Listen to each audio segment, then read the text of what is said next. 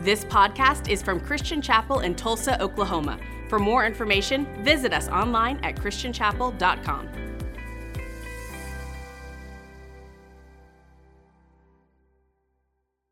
Well, good morning, everyone. Happy Memorial Day weekend. It's so good to be in service with all of you. My name is Chris Godfrey. I'm the executive pastor. And before we go any further, um, I do understand that it being Memorial Day weekend, when Pastor Chris Dow asked me to speak this weekend, I said, sure. So we must be giving the congregation a Memorial Day early dismissal, right? So, anyway, hopefully I can bless you with that gift. We'll just have to see where this takes us. So, anyway, um, but I, I, I do want to say really quickly this tomorrow, actually, not tomorrow, Tuesday, will be the three year anniversary that Titus and I both walked up the uh, long uh, sidewalk for the, well, it wasn't his first time, but it was his first day to be an intern. It was my first day to be here um, as um, on chapel. Um, Christian Chapel staff. And um, I just want to say that our family counts Christian Chapel as a blessing. We have had an amazing three years here, looking forward to many more. That started off a little bit like I might, you know, be saying uh, could be leaving. So looking forward to many, many more. But um, we love Christian Chapel. Thank you for allowing us to be here. Amen. I, I didn't do it for that, but that felt good. Appreciate it. Um, so, we have been in a series entitled Witness that has been both challenging and encouraging. It's challenging to me because you know, just to understand and to realize that that's the purpose that I'm here for. You know, I have a lot of hobbies and things that I enjoy in life, but just to be redirected a little bit of the reason why I serve at a church and the reason why God's placed a calling on my life, the reason why we're Christians and we're called Christians is because we are witnessing about Christ. And so it's been a good redirection. It's also been encouraging.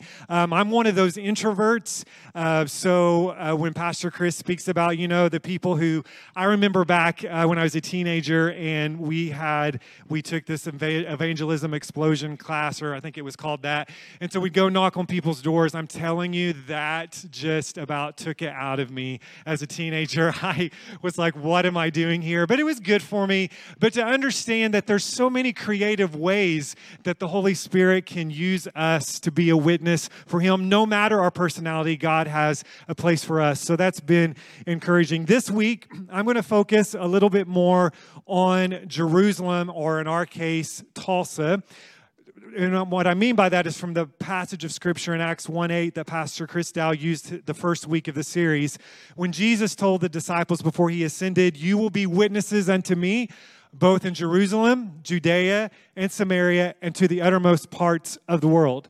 So, next week, our series will conclude with a focus on the uttermost parts of the world. But this week, I want to talk about how, as a local body of believers, together that we can um, have an impact on Tulsa, our local community. So, this uh, message today is entitled Witnessing Together.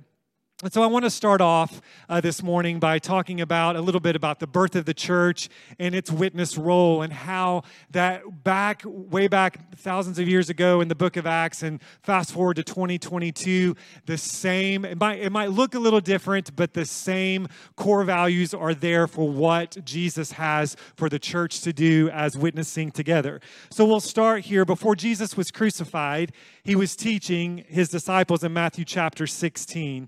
And he mentions the church for the first time. So I want to read Matthew chapter 16. It'll be on the screen there, verses uh, 15 through 18. This is Jesus talking to his disciples and mainly to Simon Peter. And so Jesus says, But what about you? He asked, Who do you say that I am? Or who do you say I am? Simon Peter answered, You are the Messiah, the Son of the living God. Jesus replied, Blessed are you, Simon, son of Jonah, for this was not revealed to you by flesh and blood, but by my Father in heaven. And I tell you that you are Peter. And on this rock I will build my church, and the gates of Hades will not overcome it. And so the complete meaning of the role of Peter in the uh, in the in the role of the beginning of the church can be debated by different theologians, but this morning I want to keep it really simple and just talk about what we do definitely know. Jesus was having a conversation with his disciples. He asked all of them the same question. They replied with some think that you are Elijah, and, others say you're Jeremiah or one of the prophets. And so Jesus looked directly at Simon Peter and he asked the same question, But who do you say that I am? Well, Peter got the answer right. He said, You are the Messiah, the one that has come to save his people. And so Jesus then blesses Peter and calls him, and calls him Peter, which means stone, and tells him, On this rock I will build my church, and the gates of Hades will not be able to overcome it. Overcome it. So we do know that Peter had a very significant role in the beginning of the book of Acts and in the birth of the church.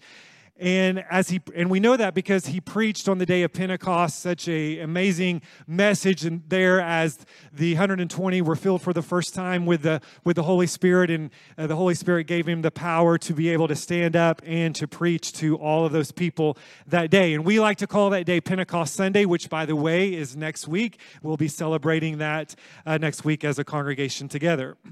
But from the beginning, local bodies of believers began to immediately impact their communities with their witness and also by sending missionaries to places across the known world uh, to witness or to give the witness of the gospel of Jesus Christ. And so, generations later, fast forward to 2022, it still looks like that at Christian Chapel.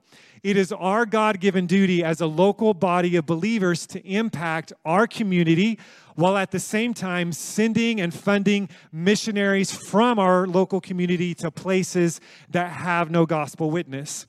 So I want to go back to the text this morning. When I read this passage of scripture earlier this week, the word gates just came at me uh, from, from my Bible. It was like, I, I, want, I to talk a little bit about the, the gates of Hades shall not overcome the church. And so um, he, I love football, and I, and I told myself when I was uh, going to um, start studying this message, I said, okay, Chris, you can't mention football and you can't mention CrossFit. You got to stop doing that. But it is what it is.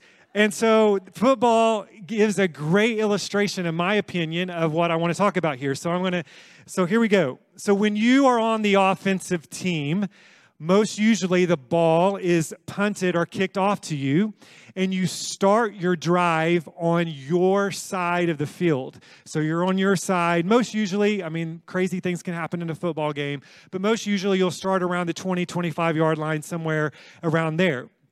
And so your job as an offensive player is to offensively attack the defense and move the ball down the field to their side of the field and eventually cross the goal line.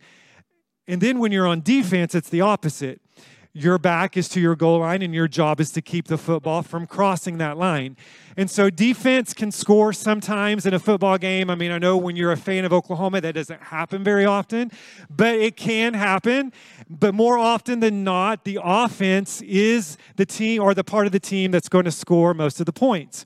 And so the fact that Jesus said the gates of Hades will not prevail, in my opinion, when I read this this uh, week, I thought the gates of Hades are not on the offense. They're on, it's on defense. Hades is trying to protect their gates. The church should be on the offense. The church is not playing defense, trying to protect everything inside of our walls, inside of our gates, but the local church, our mandate is to be on offense, to go outside of the walls of this building and to impact Tulsa with the gospel message. I like to think of that as rescuing people behind those gates. So, Christian Chapel, our role as a body of believers this morning is to be on the front lines and not in a culture war, but in a war to rescue those who have no hope and to offer them the hope that we have in Jesus Christ. And so I believe that God blesses Christian Chapel abundantly for giving and sending missionaries to places across the world. And we're going to hear all about that next week. And they, they, they preach the gospel to the good news of Christ all over the world. But Christian Chapel, we have the same mandate right here in our own city to be offensively minded and helping the hurting of our community.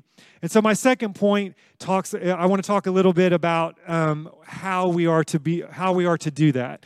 And so I'm going to look in Matthew chapter five, um, verse 13 through 16, I believe, or 13 through 15. So, Matthew chapter 5, I'm going to read verse 13. It says, You are the salt of the earth. But if the salt loses its saltiness, how can it be made salty again? It is no longer good for anything except to be thrown out and to be trampled underfoot. So Jesus tells us as believers that in, in the local community, we are to be salt. So, salt for ages has been used to preserve foods, even in ancient times.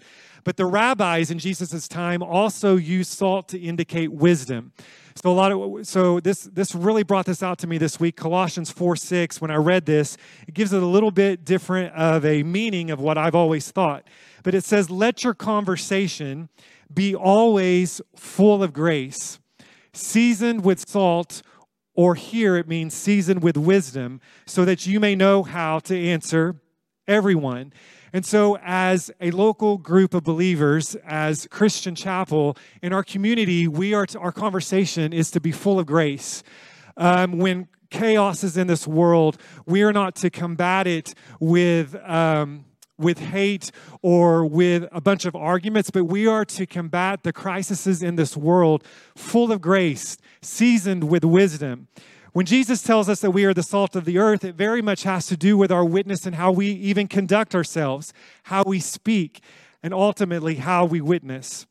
And so we conduct ourselves in holiness, which is total surrender to God, minding our actions both publicly and privately. We conduct ourselves wisely to be known as the local body of believers that care for our community, their needs, and their hurts. We help those who cannot help themselves. We speak in love first before judgment. We concentrate our time to tell the life changing stories of Jesus together. But Jesus gives us a warning here. He says, if we lose our wisdom, if we lose our gentle conversation, if we lose our godly conduct, if we lose our holiness, our witness is no longer good. So, our challenge this morning is to continue to pray, to strive after being the salt that God has called our local community to be. And then verses 14 through 16 of the same chapter, Matthew 5, says, You are also the light of the world. A town built on a hill cannot be hidden. Neither do people light a lamp and put it under a bowl. Instead, they put it on its stand, and it gives light to everyone in the house. In the same way, let your light shine before others, that they may see your good deeds and glorify your Father which is in heaven. So, Jesus also tells us as believers, we are the light of the world to our communities. Uh, here in this passage and two other times by Paul in the New Testament, we are called the light of the world. But through the rest of the whole of the New Testament, the title is wholly given to Jesus himself. But I don't see that as a contradiction. To me, I see G- to me I see that Jesus is the light of the world, but because he lives inside of us, he's called us to be that light as well. And so Jesus is preparing his disciples for when he is gone, and he gives us that light to shine to others. We are not to hide that light, but we're to put it on a stand for all to see. Again, pointing out that the kingdom of God is to be a witness, is to be a witness and be on the offense. Several times that I preach messages here at Christian Chapel, I preached and said over and over and over, our good works don't save us. And that's still true. But Christian Chapel, our good works with the right motives do witness. So I'll say that again. Our good works don't save us, but our good works do witness to those around us. So, um, I'm, I'm proud, as I said, to be a part of Christian Chapel, and I just want to give a few testimonies here of some things that have happened just this past week. Um, last Monday, I got a text from one of the neighbors in our neighborhood here at Christian Chapel. And so I want to read uh, the last part of that text. He told me, he said, Having lived by the church for 21 years, I have had children grow up on the swings and by the way, this is somebody, they don't go to our church, but they're in our community. So let me start that over. Having lived by the church for 21 years, I've had children grow up on the swings, sledding down the hill, attending the vacation Bible school, and much, much more. The church is the rock that lives in this, the, the church is the rock that lives in this neighborhood are built on. Christianity on display for all to experience, whether it be in our little corner of the world or the great expanses of God's world. With a humble spirit, thanks again for being a good neighbor. I don't know about you, but when I read that text, I mean, I immediately sent it to Pastor Chris and uh, maybe the rest of the staff. I don't remember, but that not not proud, not in a wrong, prideful way. I don't know if there's any uh, pride that can be good, I guess, but it made me proud of you to be a part of this community. Um, I even asked, I, I texted back that neighbor and I said, Hey, thanks for those kind words. And I said, Let me ask you a question. I said, When we have a couple of, um, uh, dri- or not driveway, parking lot um, outreaches throughout the year, I said, what what is the take of the neighbors? I said, are we a little disruptive? Are we a, bit, a little bit loud or whatever? He replied, no. He said, all of us. He said, we've talked about it. We love it. Our kids get to come to it. They love that we do that here at Christian Chapel. And then last Thursday, after I'd already prepared this message, I got a thank you card from another neighbor who doesn't go to this church. Um, they sent their little boy over to the church and he gave us a thank you card. And so I'll read the last part of that. He, they said, in a world where people are at each other all the time, it is beautiful to see a church loving its community in tangible ways. And I was like, wow, that's awesome. Then last week, I also received, last week was a good email week, I'm telling you.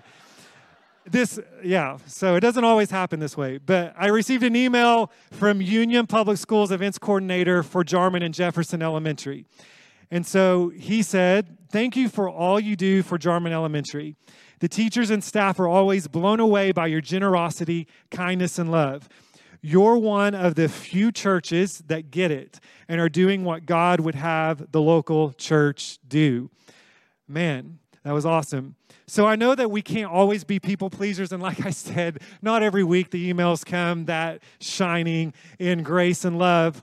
But, so, but there are a lot of times that we get it right. And these are testimonies to me of Christian Chapel being light, uh, salt and light.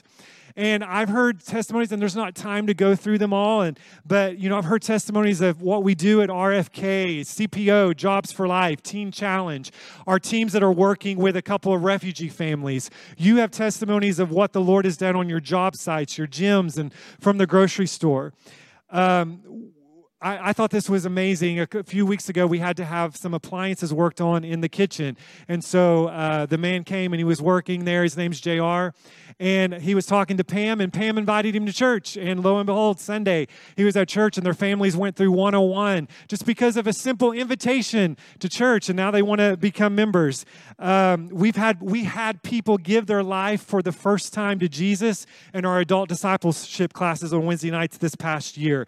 Uh, just thanking God that that is a way that we can be salt and light uh, on, we were talking in staff meeting on Monday, you could just see all of the teachers who teach our kids on Wednesday nights. And some of those kids who come on Wednesday night don't necessarily go to our church, but you could see the love of the teachers' faces for these kids and, and um, the, all that they're doing for them and how much that they love them.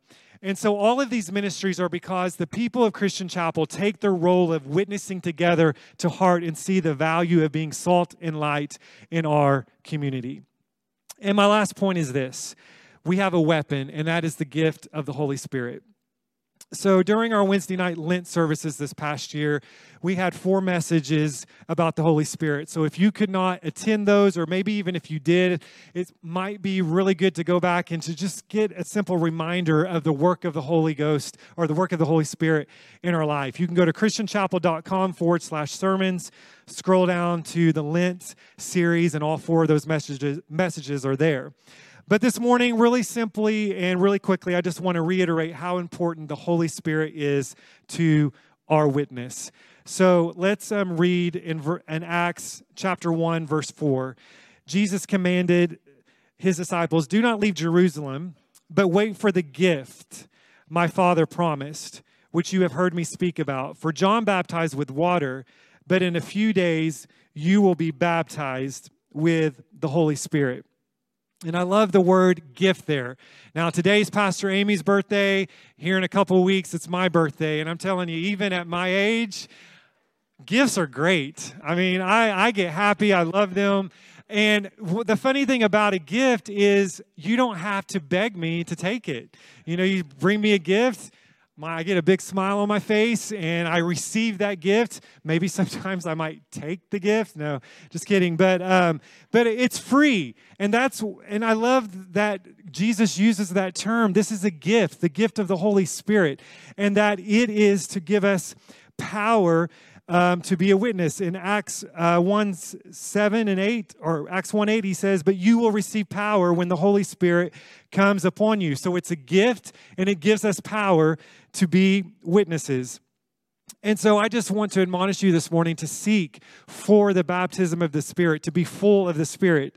And just as I admonish us to continue to be salt and light, to continue to be filled with the Spirit. So George O. Wood, he's a former general. He was the former general superintendent of the Assemblies of God. I was reading his book this past week that he wrote. Um, I believe it was called Life in the Spirit. But he said, when you come to the words filled with the Spirit in the book of Acts, you most often find it associated with crisis. More often than not, they were crises of witness. Stephen was filled with the Spirit to witness before he was stoned. Paul was filled with the Spirit when the magician tried to withstand the gospel witness.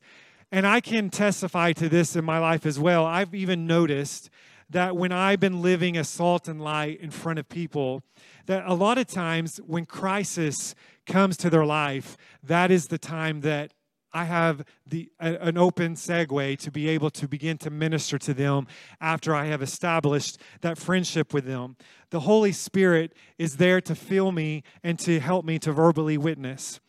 And so, um, our local community, Christian Chapel, needs us to be a church that is filled with the Spirit. It might not even be anything that they understand, but the Holy Spirit is that free gift that gives us the power to do what Jesus has called us to do. So, this morning, our worship team is going to come back up and they're going to lead us in worship as a response. And as they sing these songs, and as you respond and you stand and you sing and you worship, I want you to think about a couple of things. And here's the two things that I would like you to respond to. Number one, I would like you to ask God this morning God, what role is it that you want me to continue or maybe to start anew to help my local church succeed in witnessing together. Just ask him. I believe i believe jesus he if we when we talk to god i believe he answers us. And i believe if you listen he, he'll tell you. It may not be today it may not be tomorrow but if you begin seeking him about this every christian it's just not for pastors it's not just not for teachers it's just not for evangelists. If you are a child of god you have a mandate to be a witness and so just begin to ask Him, God, what is it that I can do? You might be like me and uh, might be a little introverted, and you might be like, God, I don't know what I can do. Um, I don't, I, I can't stand in front of people or say things or whatever. What is a creative way that I can be a witness? I believe that He will answer that request because it's His kingdom, it's what He's called us to do. The second thing, when the worship team is singing, I want us to also talk to Jesus and say, Jesus, fill me with the Holy Spirit. I want to be filled with the Spirit this morning. For some of us, it might be a refilling. I look at it in my life, and I'm not the best teacher or speaker on the Holy Spirit, but I just know in my personal life, I have to continually be filled with the Spirit. It's just not one time when I was first filled at nine years old, and that same experience has lasted me now to 44 several times in a week. I come to the Lord and say, Jesus, fill me with your spirit. I need to be filled to overflowing so that I can do the work that you have called me to do. If you're curious to know, to know more about the Holy Spirit and you've not, this might be something completely new to you, our prayer team is going to be in the prayer room. You can uh, exit these two back doors, and there's a sign there to your left. It says the prayer room is there. I have full confidence in them that they can pray with you and talk to you about what the filling of the Holy Spirit is. But for those of us who stay here, let's contemplate what God has for us to do at Christian Chapel and let's celebrate a week early, Pentecost Sunday, and let's ask Jesus to fill us with his Holy Spirit to be a witness. Thanks for listening to this podcast from Christian Chapel. For more information, visit us online at christianchapel.com.